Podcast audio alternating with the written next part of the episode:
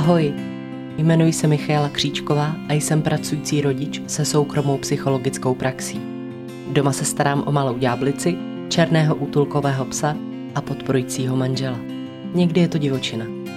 Ale pochopila jsem, že největší divočinu si nosíme sami v sobě. Tímhle podcastem bych vám chtěla trochu pomoci, abyste si rozuměli i z jiné stránky. Protože na světě neexistuje nikdo, komu by nebyla trochu sebezkušenosti k užitku. A věřte, že moc dobře vím, o čem mluvím. Na vlastní kůži. Tak se pohodlně usaďte a ponořte se do sebe. Vítejte u Everybody Talks.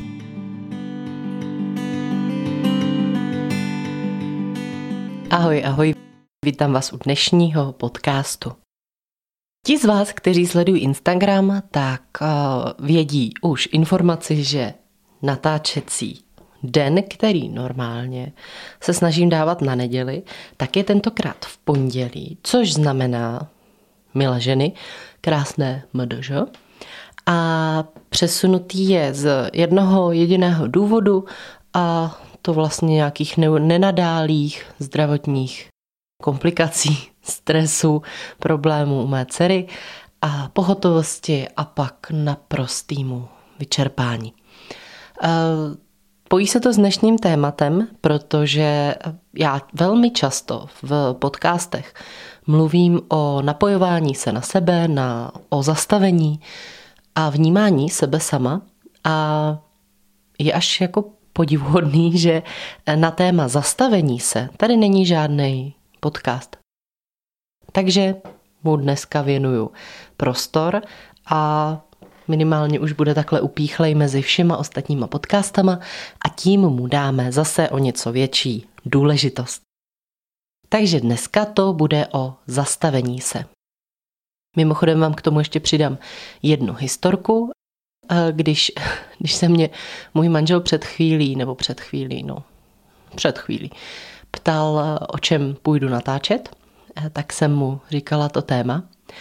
A on on na mě natáhl ruku, udělal takový to gesto stop a prohlásil hammer time.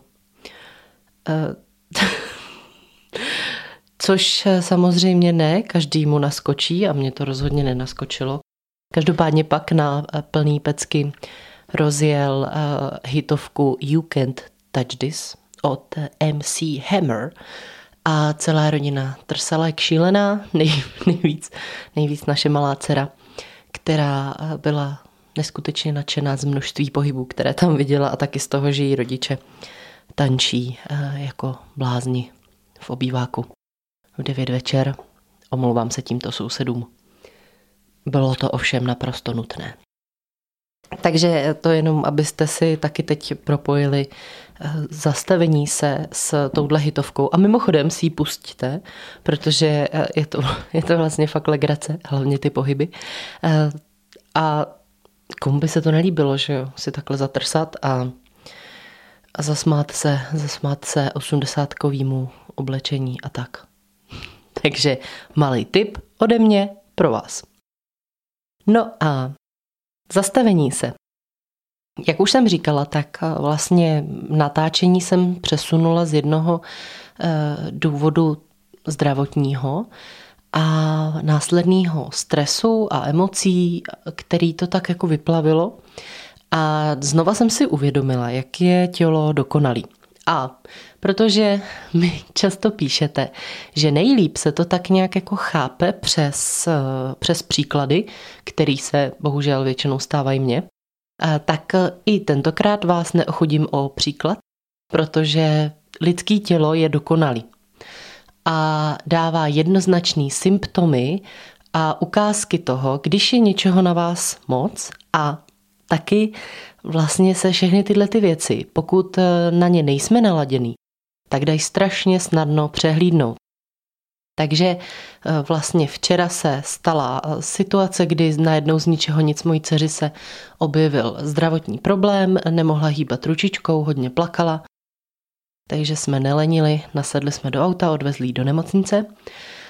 A pak nastalo vlastně nějaký to čekání, kdy dítě se k vám choulí, vyděšený, pláče hodně, vy máte strach, jestli je v pořádku, sedíte v té nemocnici, člověk je zrovna v této době mnohem radši na spoustě jiných míst než v nemocnici.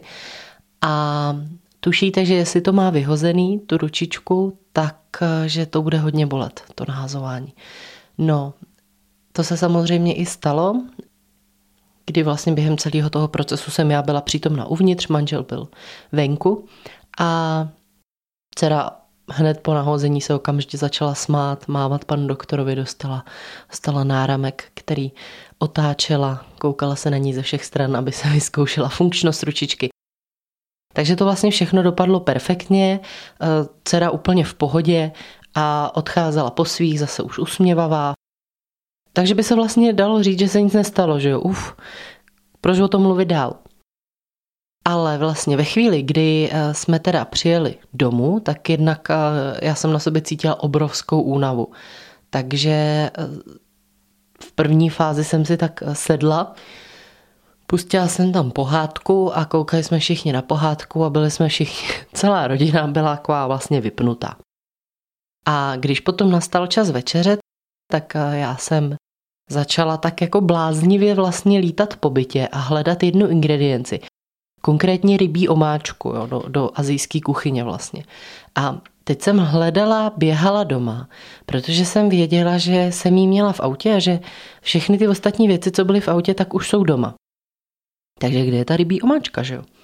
E, no a naprosto neadekvátně jsem vlastně lítala po bytě, běhala jsem do auta, tam jsem všechno vyndavala, včetně kočárku a hledala jsem velmi umanutě tu rybí omáčku. Dokonce při návratu domů jsem obvinila manžela, že mi tu rybí omáčku asi zašantročil, nebo, eh, nebo nevím.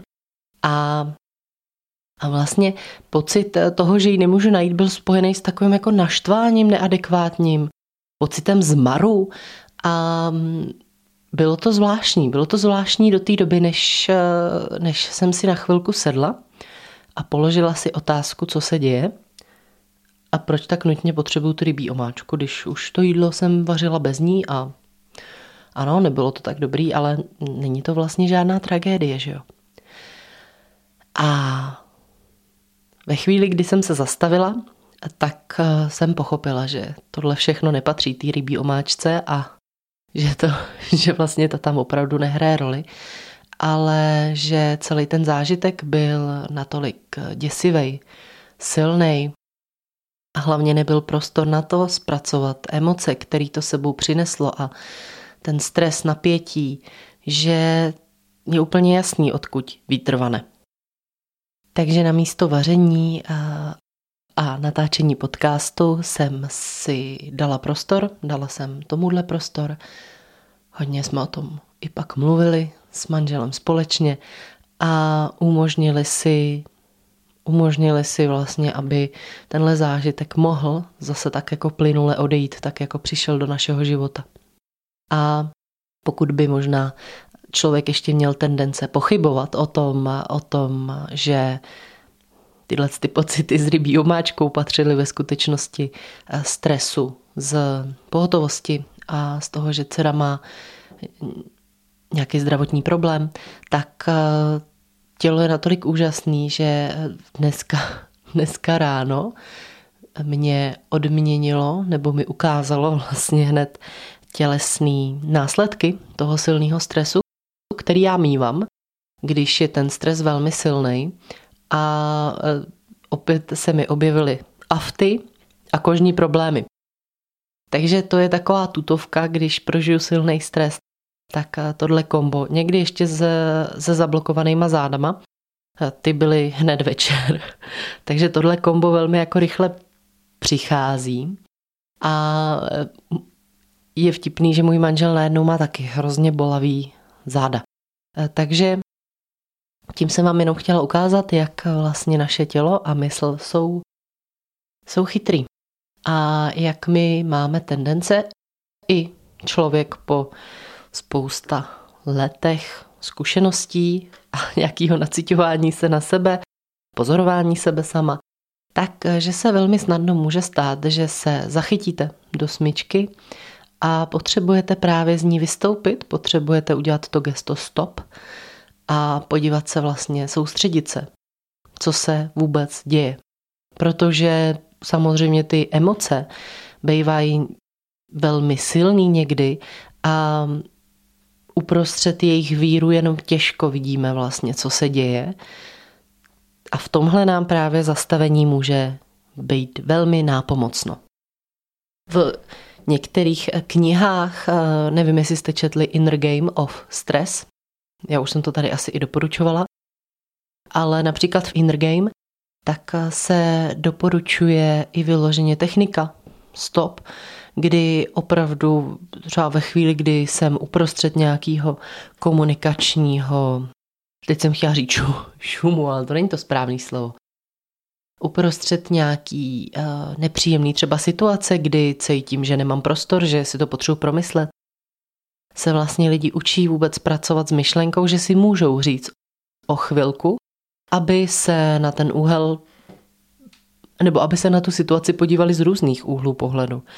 Takže stop je něco, s čím se potkáváme i v této oblasti, ale já tomu nerada říkám stop, říkám tomu radši právě zastavení se a soustředění se na to, co se děje v mém těle, co se děje v mý mysli a taky vlastně respektování toho, že i eh, že všechno, co se nám přes den děje, že na nás může mít dopad. A že ten dopad může být někdy i dny, někdy i týdny a někdy i měsíce poté, co se daná situace stala. To je například v případě hodně silných stresorů, kdy musíme fungovat delší dobu, ale ve chvíli, kdy potom si můžeme odpočinout, tak třeba po nějaké době se nám začnou právě projevovat eh, určité stresové problémy nebo problémy následkem stresu. A jak eh, možná ještě se vám otevírá otázka, že já tady popisuju zastavit se, soustředit se na to, co se jako uvnitř mě děje, ale jak, to, jak se to dá dělat prakticky? Já to prakticky dělám tak, že se posadím, že eh, si vyberu nějaké místo, kde se můžu plně opřít. Zády nechám si obě nohy spuštěné dole, zakotvím se ze zemí, Třeba si někdy i sundám boty nebo ponožky, když se opravdu chci spojit s tou zemí. Dám si ruce volně na stehna a většinou zavřu oči a zhluboka se nadechnu a vydechnu a vyčistím hlavu. A ve chvíli, kdy tu hlavu vyčistím, tak se mi mnohem líp jde vlastně po tom, co se děje. Právě s technikama eh, práce s myšlenkama, že jo, jak ty myšlenky nechat jít, jenom si je prohlídnout, tak se mimo jiný právě pracuje v mnoha relaxacích, takže i proto jsem vám tak doporučovala relaxace.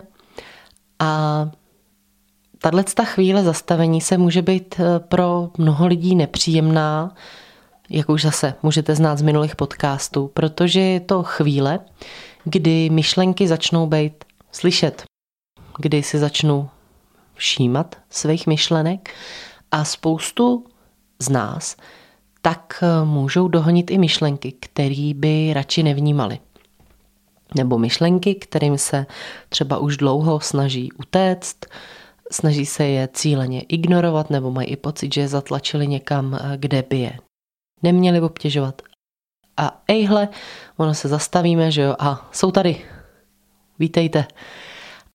A my nevíme, co s nima protože nám třeba spouštějí úzkostný stavy, nebo jsme hodně nervózní, máme strach z nich, bojíme se je vnímat, protože máme strach, jak bychom je zvládli, co bychom s nima dělali, co kdyby nás složili, co kdyby nás ohrozili, co kdyby jsme se zhroutili.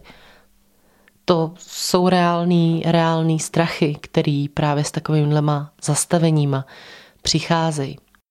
Často se k tomu taky pojí nějaká myšlenka toho, že potřebuji toho hodně udělat, že si nemůžu dovolit jen tak eh, vysedávat a se zavřenýma očima eh, nedělat nic. To bývají takové naše ochrany. Eh, to, že zůstáváme neustále v pohybu, že jsme workoholici, že užíváme drogy, že pijeme alkohol, že se hodně setkáváme s kamarády, že jsme velmi často s přítelem, že se snažíme zařídit, aby jsme nebyli na ty myšlenky sami a ideálně, aby nevznikl skoro žádný moment k tomu, aby ty myšlenky přijít mohly. Do noci koukáme na mobilu, dokud nejsme už opravdu unavený, ve, ve volných chvílích si pouštíme televizi, nebo někdy i jenom hrozně moc čteme. Každopádně se velmi vyhýbáme tomu momentu, kdyby myšlenky mohly přijít, protože kdo ví, co ukážou. Pokud je to i váš případ, eh, samozřejmě záleží na tom, čeho se týkají, eh, jak se při nich cítíte, jestli se vám ty stavy daří zvládat nějak smysluplně, jestli o tom máte s kým mluvit, jestli ten člověk, se kterým o tom mluvíte, vás poslouchá a dává vám nějakou zpětnou vazbu, která je pro vás důležitá. Tohle všechno jsou důležitý faktory a samozřejmě i v tomhle případě, když vlastně eh, se mi neděje nic tak úplně dramatického, eh, nejsem zavřený v psychiatrické léčebně, eh, opásaný, ono se tomu, tak se tomu říkalo omezovací kabátek, protože protože svěrací kazajka už nemá úplně dobrý zvuk a bývá to spojený s právě s takovými těma středověkýma psychiatrickýma technikama. Každopádně omezovací kabátek zní i trošku jako fashion. Takže nejenom pro tyhle případy je tady terapeut, ale i když vlastně se potřebuji vypořádávat se svýma myšlenkama a vlastně třeba zjistím, že mám problémy se zastavit a poslouchat, protože mi to něco spouští, s čím si nevím rady, z čeho mám strach a čemu úplně nerozumím. Takže pokud třeba o tom uvažujete, možná eh, by tenhle podcast pro vás mohl být inspirující v tom, že byste to třeba s někým chtěli probrat. Za mě je to důležitá součást psychohygieny, důležitá součást prevence a ten, to nejenom té psychické prevence, ale vlastně i té fyzické. Protože, jak dobře víte, tak stres pak může napáchat velké škody v těle, může být příčinou spousty dlouhodobých nemocí, krátkodobých nemocí nebo nějakých symptomů. A rozhodně to není něco, co bychom v našem životě se měli snažit udržovat, podporovat a co si budeme. Ono v této době je kolem nás stresu až moc a myslím si, že naším cílem by mělo být naopak ho snižovat, dostávat ho z toho nitra směrem ven a nedržet si ho prostě blízko u sebe, protože to není kamarád. Možná vám stres pomáhá v nějakých krátkodobých úkolech je udělat rychle, ale není to dobrý kamarád. Je to dobrý sluha, špatný pán, takhle se to říká. A Možná, možná přesně žijete taky ve stresu, uvězněný a nemáte možnost z ní vystoupit, nemáte možnost se zastavit, protože máte z ničeho strach. Nechám samozřejmě na vás zase, co si z dnešního podcastu odnesete, jestli pro vás bylo nebo bude zajímavý? Přemýšlet vůbec o tom, co se třeba vám vyrojí za myšlenky ve chvíli, kdy se posadíte, nadechnete se, vydechnete a soustředíte se sami na sebe. A nebo jestli si to tak necháte jen tak projít hlavou a možná to někde ve vás zůstane jako další důležitý střípek informační, který vám třeba jednou bude k užitku. Já doufám, že jestli eh, jste v tom našli inspiraci, jestli pro vás bylo nějak inspirující i moje povídání o tom, jak třeba teď eh, na mě zapůsobil stres a jak bylo těžký v určitý chvíli z něj vystoupit a vnímat, co se vlastně děje v tom komplexnějším měřítku. A každopádně jsem ráda, že jste si tenhle díl pustili. Pokud budete chtít, budu ráda, když budete podcasty sdílet, když eh, mě třeba budete sledovat na Instagramu, najdete mě pod přezdívkou mk.everybodytalks. No a eh, to bude k dnešnímu dílu vše. Děkuji vám za poslech a uslyšíme se zase další úterý. Mějte se hezky a ahoj.